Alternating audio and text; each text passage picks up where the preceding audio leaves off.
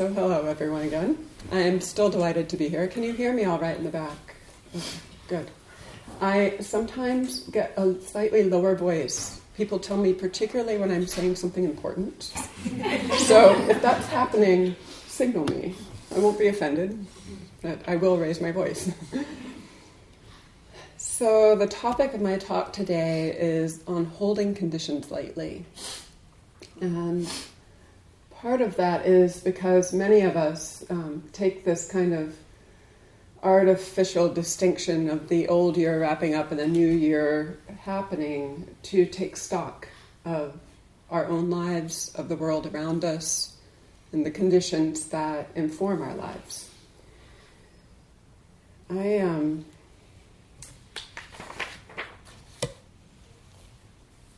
personally find that holding the conditions within my own life and the conditions around me very lightly helps me to navigate them, to shift them, and to just relate to my own life with kind of a more peaceful, more equanimous way of being.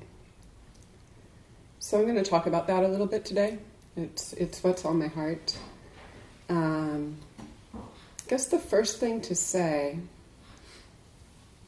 is from an early Buddhist perspective, clinging is a very important concept, grasping. And clinging clamps down on conditions, it clamps down on possibilities. One example might be a farmer or a gardener who grasps on tightly to the seeds instead of letting them go into the earth, or who starts pulling at the shoots to make them come out a little bit faster from the ground. You know how well that works, right? So obviously, this prevents or inhibits growth.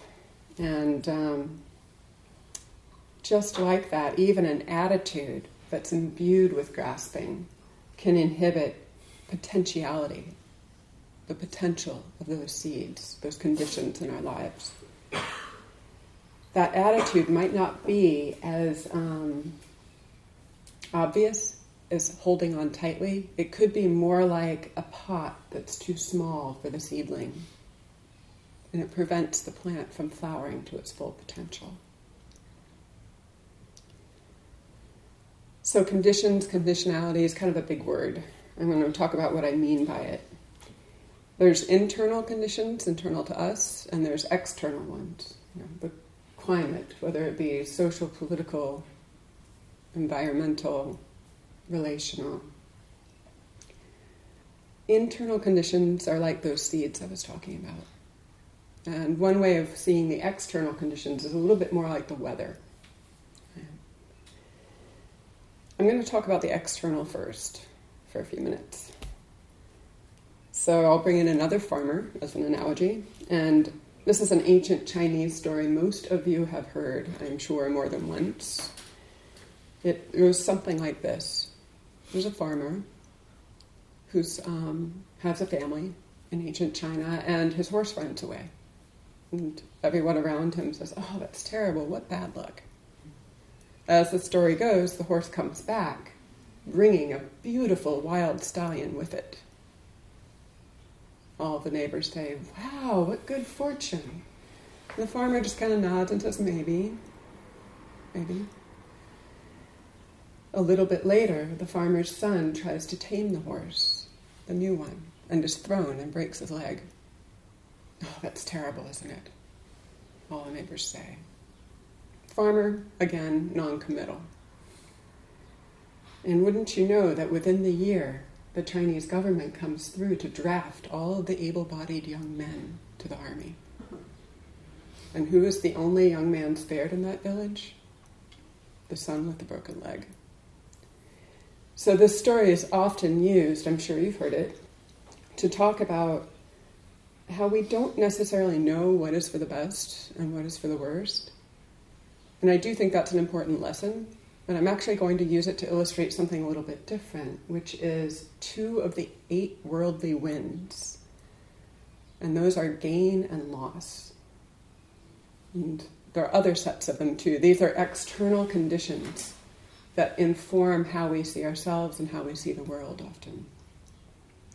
The other six are pleasure and pain, play, praise and blame, and success and failure, which is often translated as fame and disrepute.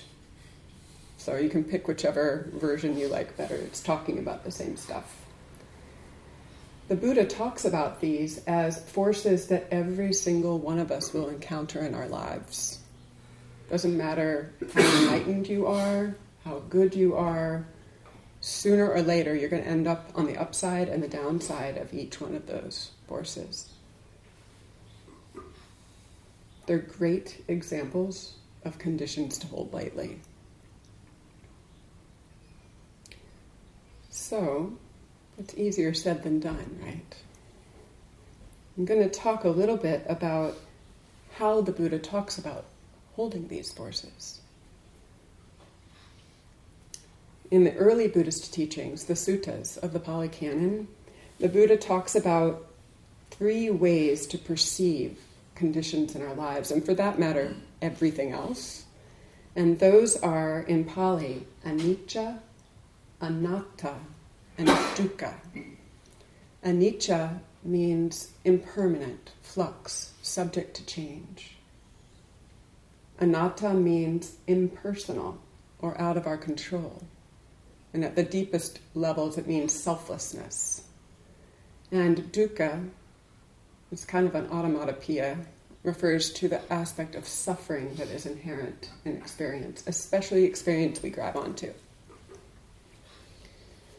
So he talks about the difference between how a mature practitioner relates to the eight worldly winds and how your average person walking around, in this case ancient India, relates to the worldly winds.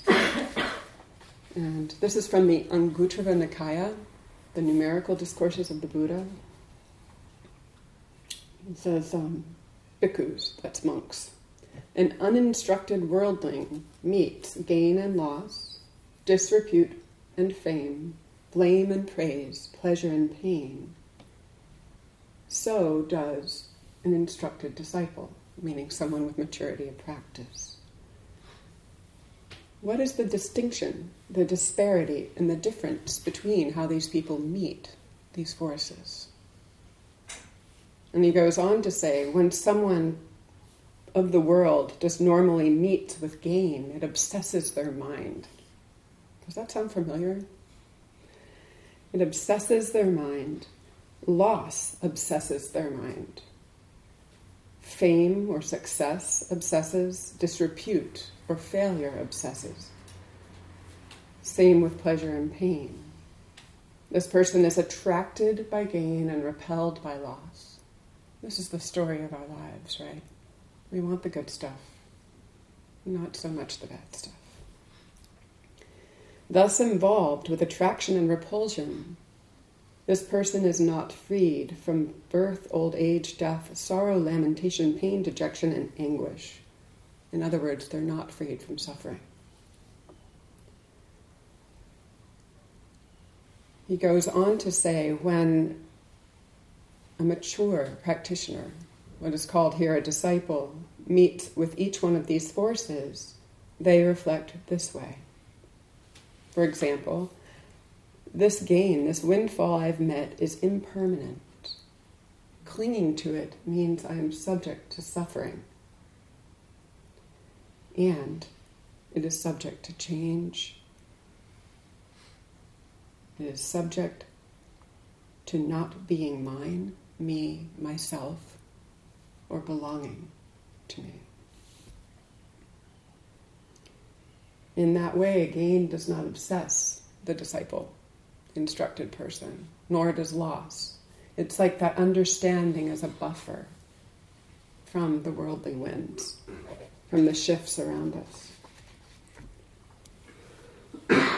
So that's it for the reading. I'm happy to provide citations for anyone here who's of a scholarly bent. Uh, what the Buddha is speaking about are some of the core teachings from an early Buddhist perspective, which is that the way we perceive reality, the way we perceive our experience, can shift how we relate to it in our hearts.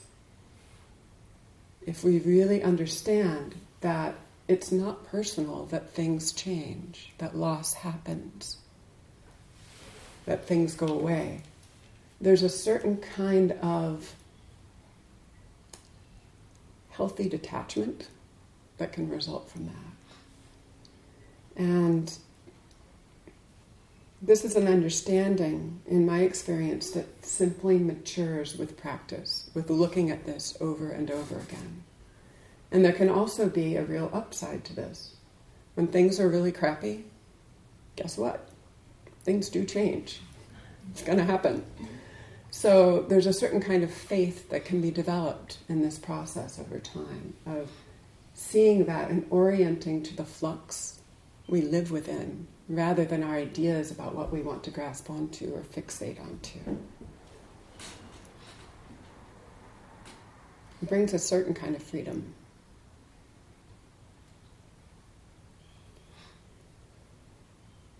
So these same three perceptions apply to our internal conditions, not just fame and blame, praise and praise and blame. I'm sorry, and um, loss, gain, pleasure, pain. Internal conditions can be widely varied, right? Our genetics, our psychological makeup, our family history, our cognitive capacity, um, emotional dispositions, and the countless, countless, many, many, many accretions of thousands of responses, attitudes, thoughts, habits that just build up and become the way we orient over time. on one level, all of that's deeply personal, right? It's who I am when I walk through the world, it's what people see, it's how I relate. But on another level, all of these impulses gather and form in all of us, every single one of us. In that sense, it's impersonal. We're all heirs to our volitions, our actions. We're all heirs to our karma. These actions include those of body, speech, mind, and our conditions also include things that the Buddha did not include in karma, such as accidents, illness, and the external circumstances of culture.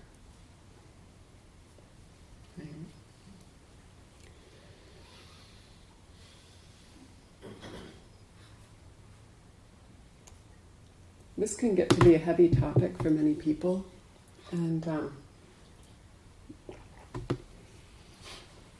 for me, it's been really important to learn that Buddhism isn't about focusing on the past and how we got to where we are. That's the realm of psychological work or history, both of which are valuable. To the extent that reflecting back is important, it's to learn Guilt is considered to be an entirely useless emotion in Buddhism. I'm going to say that again. Guilt is an entirely useless emotion in Buddhism. Remorse and wanting to shift because we've learned something, that's entirely different. But that doesn't have that self blaming in it. It's just, could have done that differently. Note to self. Move forward. So, in that sense, Buddhism is about the now and forward looking, not in the sense of planning, but in the sense of setting the seeds, cultivating conditions now that might unfold into something beautiful, possible, different, or just an openness to whatever arises. The only way to cultivate in my own experience, is to cultivate awareness of this moment. Lucid awareness, Bhikkhu Bodhi calls it. Mindfulness, it's often called. That allows wiser choices. And to notice the conditions in our lives is one of the most powerful applications of mindfulness I've experienced.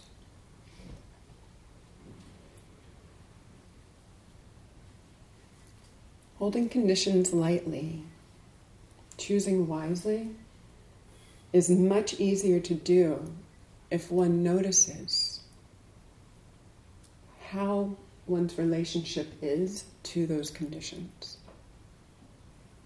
And I'm going to give an example of this. So it's a little bit tricky what I just said. Um, so, acknowledging the sort of impersonal, changeable nature of our own conditioning process can be as simple as acknowledging the process of aging or acknowledging the process of learning. If we notice that this is true not just for us, that we are influenced by all these forces that are either habitual, past, or beyond our control, but we can also notice that this is true of every other single human being that we interact with. Everybody.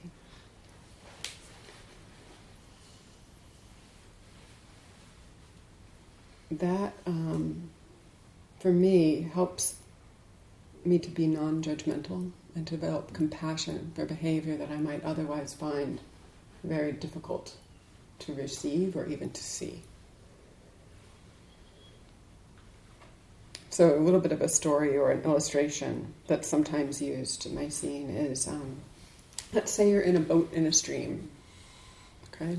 Not fast moving streams, you're chilling out fishing or something, right? And all of a sudden, from behind you, another boat strikes the boat you're in. How one responds will depend on the context. Maybe one feels a flash of anger and then turns around and sees that that's an empty boat that just hit you. Nobody to get angry at in that boat. This is kind of like being the recipient of actions without direct intentions.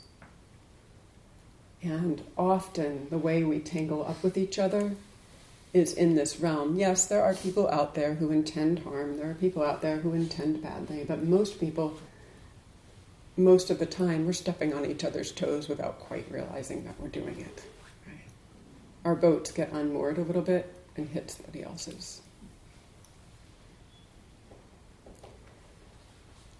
One of my Tibetan teachers used to say, it was powerful. She had us reflect regularly um, that others' unskillful actions are often the result of their own pain, their own unmet needs, their own kind of tragic response to what wasn't working for them in their lives.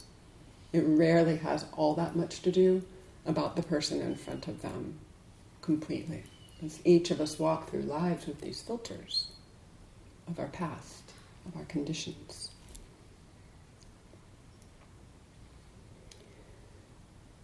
Seeing that can help compassion and holding things lightly. And seeing the, sometimes we actually have the gift of seeing why someone is acting as they're acting. And this is a simple story, and it's one of two authors. I actually cannot remember which, so I'm not going to say either name. But um, this author tells the story of being on a train. I think it might have been a subway in New York. And a father and two kids board the train. And it's kind of late at night. He's tired. It's mostly empty train, and the kids are just going bananas. They're running around. They're yelling. They're like hopping on seats, and they're they're being really sort of what the, this person considered to be out of control. And the father is just sort of like spaced out, sitting in a chair and on one of the seats and just not doing anything. And so this author asks the father, hey, What's going on with these kids? Can you calm them down? And the father looks at the author with sort of this deadpan, sad expression and says, I'm so sorry. Their mother just died. And we're coming home from the hospital. And I, I don't know how to handle it, and I guess they don't either. And the annoyance of that author went poof, right? and immediately shifted to compassion of helping these people. So it was no longer just a few annoying people on a train, right? To family and grief.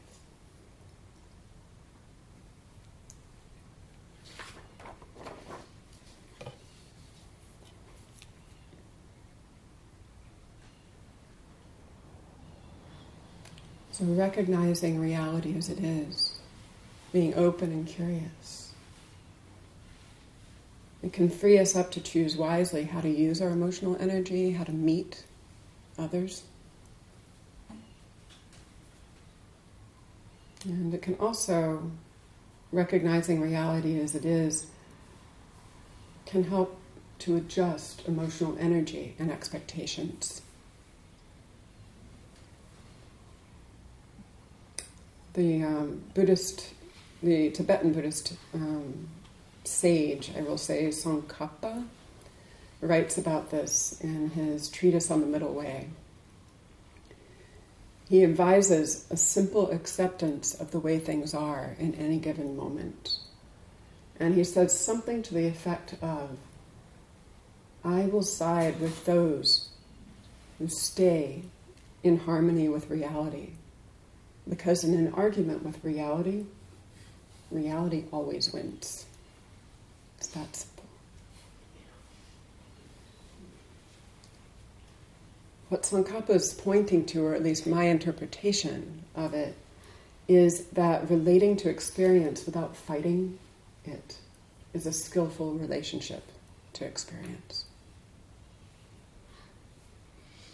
Projecting my wishes my desires, my agendas onto the moment does not change what that moment is. It merely changes how much of that moment I'm seeing clearly.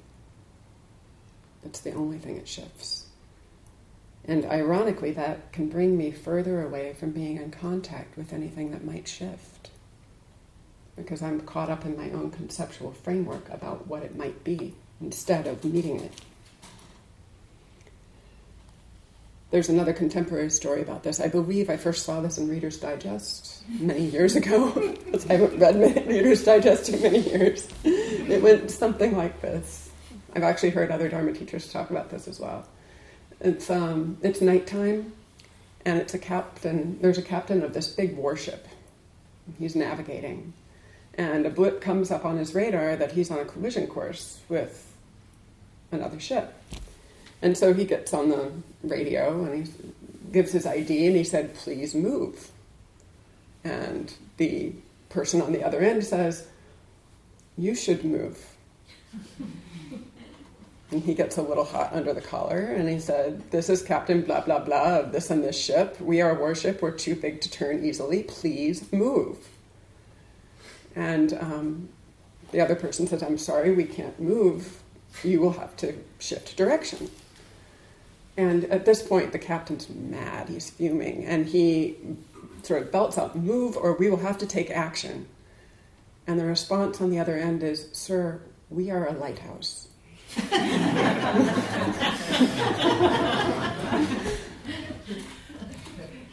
Arguing with reality doesn't work. so checking in with what the actual situation is can be really helpful for navigating it, especially if you're expecting the situation to move for you. Um, what this doesn't mean, and I want to emphasize this, is it doesn't mean accepting circumstances passively as they are, especially if the conditions aren't beneficial or healthy. Okay? So there's a difference between coming into acceptance with what is and being a doormat for everything around us.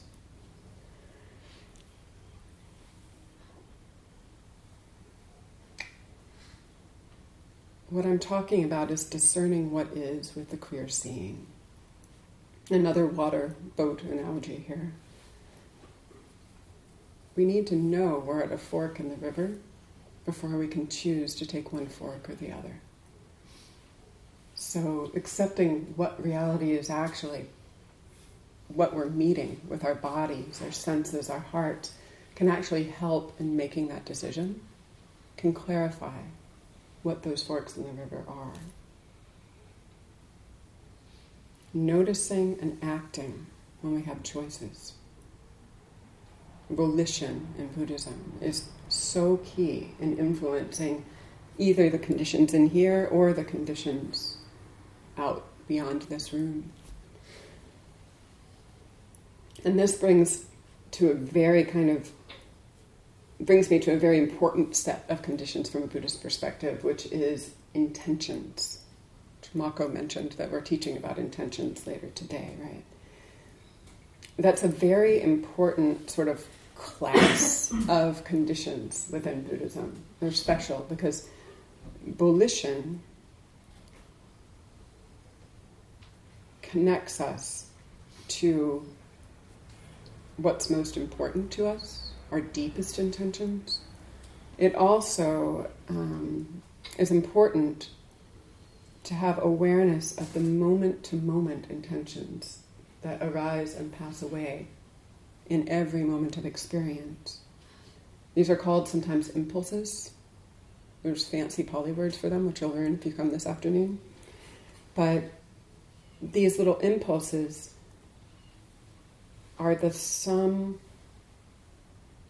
they're the little tiny building blocks of the karma of our lives. That's the accretion that builds up proclivity, disposition, character.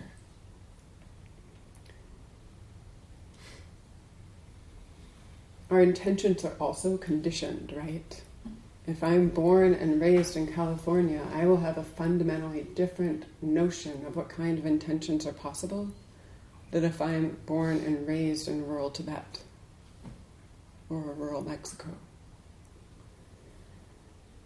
Yet, even though they are conditioned, just like everything else in our experience is conditioned, the Buddha was very clear.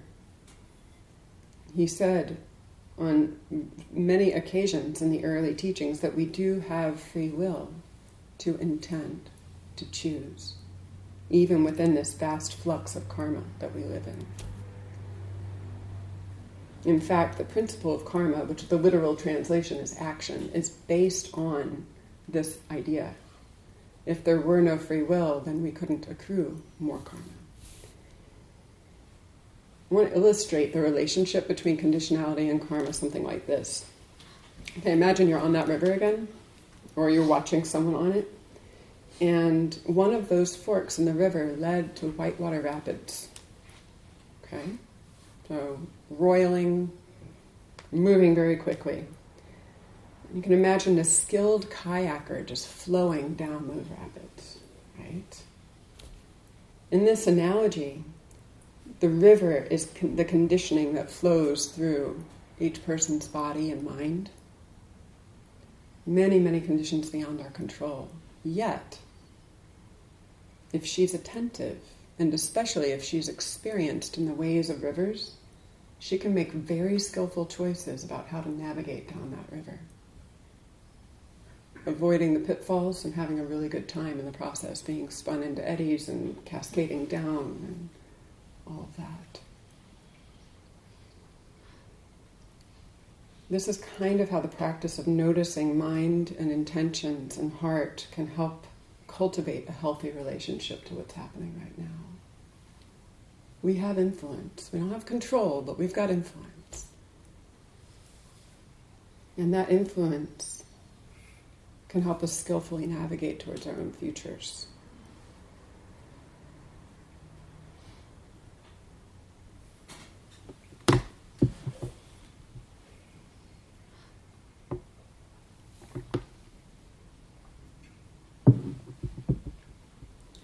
So, holding conditions lightly, allowing them to change is easier when we see how we're relating to them. There are some ways of relating to conditions that can help us, that have certainly helped me relate to conditions of our hearts, minds, even society or relationships in light-hearted and skillful ways. I talked before about anicca, anatta, dukkha, impermanent nature of things, the uncontrollable or selfless nature, and the simple fact that clinging to them or pushing them away can result in suffering. There, are, there is another way of several, I'm sure there are many other ways, but I'm going to talk about one other way of, of kind of helping to navigate lightly. Mm-hmm. And that is to set a compass by something bigger than my own self centered concern. This has been huge for me in my own practice. There's um, a really simple way of doing that in this tradition for those of you who practice as Buddhists and not just as or Zen practitioners and not just as meditation. and that is to take deep refuge in the Buddha, the Dharma, and the Sangha. And I know that that is, you know, it's a chant that's done every now and then. People talk about it. It can be very formulaic. It can also be a very, very deep practice. So, just to riff on kind of how um, it's evolved for me personally, taking refuge in the Buddha is to take refuge in the potentiality of mind and heart, the potentiality of awakening as well as in the possibility that was shown as this long, long lineage was founded. But it's more to take refuge in that potentiality every day, that that's actually there, even if we can't see it. It's a way of, as a chaplain, when I go home at night, laying all the grief and problems I hear down at the lap of the Buddha giving it back to something that embodies pure potential. Setting compass by the Dharma is to allow a faith in something bigger than myself to unfold through. To trust in the capacity of the unfolding of things that can happen without mostly without our conscious will, the way a cut heals, right? And to trust that cultivating that within each heart and mind gives us that influence to hone the skillfulness in our lives. And taking refuge in Sangha.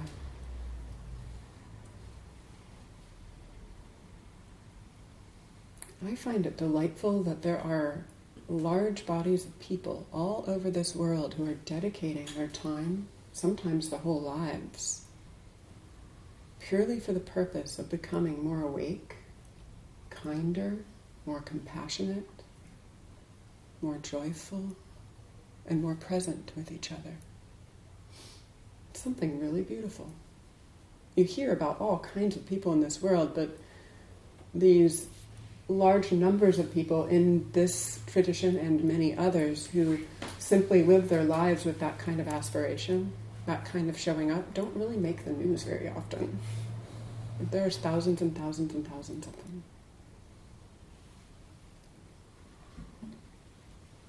So, whatever your compass is, I encourage you to take nourishment from it. Allow yourself to reflect on it it can pop us back into a bigger picture than whatever might be the want of the day or the aversion of the day, fear, whatever that is.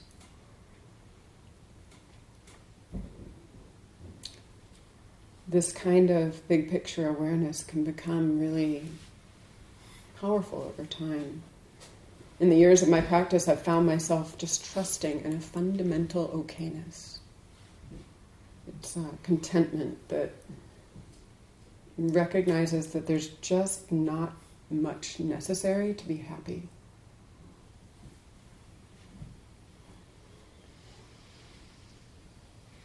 Cultivating that kind of contentment and trust means listening to contentment and trust when they arise and allowing them to be guideposts So, those are my thoughts on capacities that allow each person ways of relating to conditions lightly and also allow our lives to unfold in a more beneficial, kinder, gentler way. The Buddha talked about this process as the path of cultivation and that the maturing of it is independence in the Dharma, the maturity of not clinging to anything in the world. So I wish for all of you um, hints of the contentment and joy and ease that come from relaxing into the maturing in your own lives. Thank you.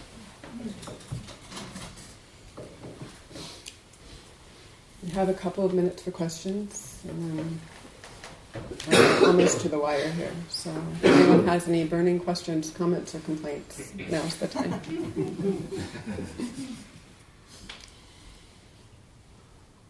yes. Um, I, I just think about um, um, what if um, what if I hadn't made that last decision that led to uh, disabling injury. I'm sorry. What was the last thing you It, said? it led to a disabling. Mm-hmm. You know, if I just hadn't done this, then that wouldn't have happened. Yeah. Yeah. It's not. It's not so easy when a decision that's made results in harm. It's all for others. It? So um,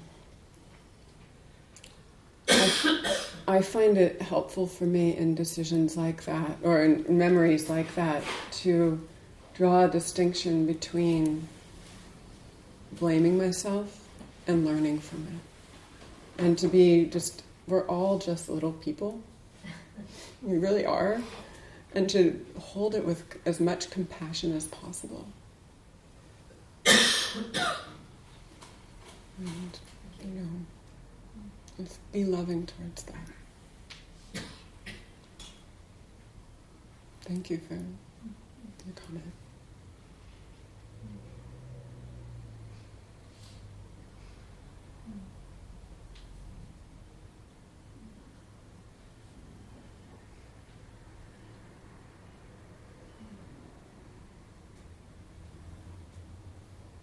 Yes When you were speaking of taking refuge, you mentioned, you said, I could, didn't hear what you said about the Sangha, other than knowing that there are people that are practicing diligently Mm-hmm. and taking up, waking up as their primary path. yes And I wonder if you have anything else to say. If there's, There's so much to say on that topic. It could be its own Dharma talk. Um, I, the main thing I will say is um, there's at least one sutta reference in which Ananda um, asks the Buddha if spiritual friendship is half of the holy life. And the Buddha turns to Ananda and says, No, it is the whole of the holy life. Can't emphasize too much how important it is to cultivate relationships, spiritual friendships around us. They can be our rock tumblers, they can be our support, they can be our challenges. They're always useful, even when they're not fun. And it's a true gift to have spiritual friendship that spans decades. That's all I have to say right now, but I'm sure you could add more if you like. So maybe one more? Yes. So, um, where do you do your chaplain work? In the hospital? At this point, yes, I'm in my final phase of professional training, which involves actually seeing people in hospitals. Uh, and um, how is a chaplain um, received if they're Buddhist and say the patient is Christian? Um, I know it's kind of late in their life to. I, I just want to know, just being with them, right, and not you're not postulating anything. So, in general, a good chaplain does not postulate things. Now, there are exceptions to that. If one is asked to conduct a ritual, Mm-hmm. Or if you're asked to preach, which I probably would never be, but if you are, um, you do it upon request. But the model in this country, especially in California, where I'm based, is of interfaith chaplaincy. That's actually mandated to provide spiritual care for people of all religions. Mm-hmm. So, unless one is an ordained Catholic priest or a rabbi, in which case it's very difficult to sort of be anonymous, Um, most of us are encouraged not to say what our religious affiliation is and to simply be there with the person and help them uncover what's most important and meaningful for them in that situation.